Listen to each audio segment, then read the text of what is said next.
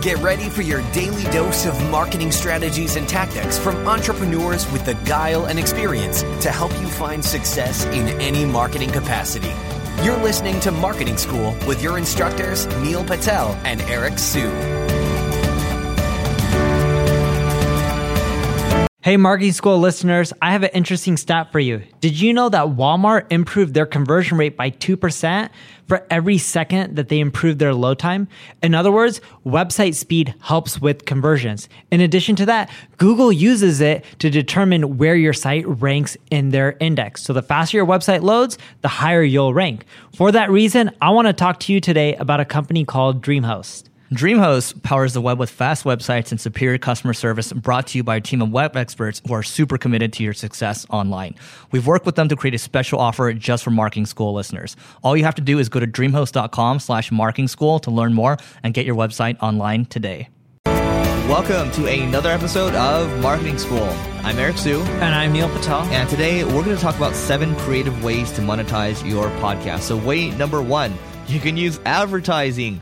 So advertising is very simple. I'm sure you listen to other podcasts. If you don't, if you might listen to like the Tim Ferriss podcast, for example, he has a he has different he has a uh, let's call it a pre-roll right that's before the ad the, the content actually starts he does not have a mid-roll and he has a post-roll as well which means at after the show right so before the show he reads two ads and then at the very end he reads two ads as well and then that's how he monetizes. And then you can basically the CPMS right now are cost per thousand impressions um, are anywhere from you know let's call it thirty three dollars to fifty dollars. So podcast attention is very highly rated right now. And you look, that's one way of monetizing, and we have decided not to do that on this podcast because we think we have other creative ways to do it. Yeah. So number two, how many were on this list? Seven. Seven. Yep. So number two, you can always throw uh, your own event, and you can charge for it. Funny enough, we're throwing an event in June, but ours is free. That's right.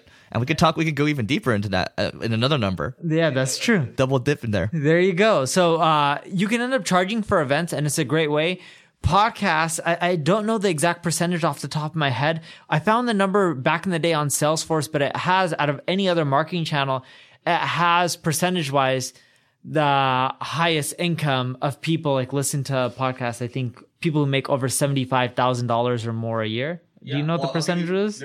I don't know. Oh, yes, it's 75 or 100K plus. Yeah. So either way, in the higher income bracket, podcast has more of those people than any other marketing channel out there. I'll, I'll, give you another fun fact too. If you look at MeUndies, they do about 75 million plus a year, and they say a third of their budget. They've been doing podcasts since 2014.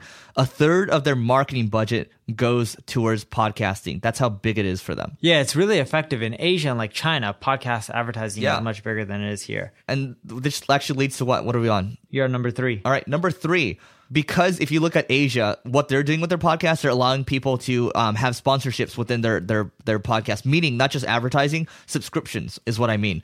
So if this podcast, look, we got a million people or a million downloads a month, let's just call it, you know, 100,000 people that listen a month, right? And if we charge a subscription, let's call it $5 or $8 a month, some people might find it reasonable to pay that for premium content. And all of a sudden, instead of, you know, making, you know, let's call it 30 to 60 grand on podcasts, uh, you know, if we, if we advertise on this one, that might become what, 800,000, right? And I'm, it's probably less than that, but I'm just giving you an example of what the difference could be if you monetize differently through subscriptions. And Asia does a good job. That's why their podcast market is 3 billion and the United States is only at 314 million. Yeah. Number four, the other thing that you could do is sell info products. If people are digesting your audio based content on the podcast, you can always send them to a landing page, start selling ebooks, courses. People who tend to listen to podcasts from everything I've seen are also good buyers for info products. A good example of this is John Lee uh, Dumas. He has a popular podcast. He then sells info products related to that he crushes it. He makes over six figures a month. He, I don't know if he still does, but he used to post his income earnings online.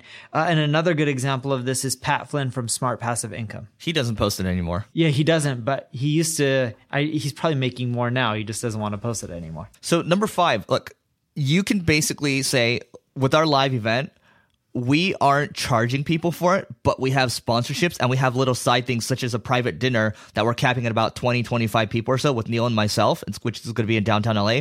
Those are premium kind of VIP things uh, that we have, right? And we're, we're only reaching out to kind of premium uh, tier kind of sponsors that make sense for our audience. That way we can cover the cost and we might make a little profit. But that's how we that's how you can monetize without having to charge people to attend your live event if you do a live event. Yeah. Number six, the other thing that you could end up doing is you can end up promoting other people's products and services and take an affiliate commission.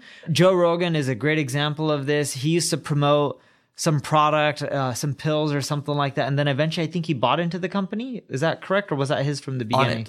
Yeah, did he buy into Yeah, it? yeah, he bought yeah. into it, right? Because he was driving him so many sales. Mm-hmm. Um, I could be off there, but either way, I do know that works.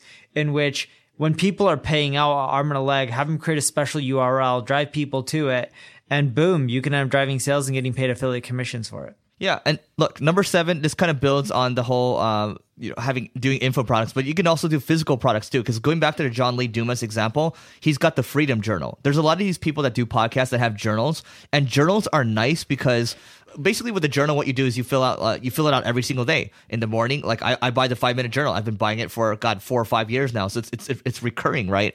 And I'm filling it out, you know, what I'm grateful for and all that. So you can put that in a journal. And I'm not saying you need to do a journal. That's just an example, but that's what John Lee Dumas does, and uh, that's been another income stream for him. Learning how to make that journal, fulfilling it, doing all that things, uh, doing all those things versus just um, starting with the info product. Now he's gone into physical products as well. Anything else you want to add? No, that's it. All right. Speaking of the live event, singlegrain.com slash DTLA for Marketing School Live. We are going to have sponsors. We're going to have cool stuff going on, such as the VIP dinner. Email me at eric at singlegrain.com to learn more about that.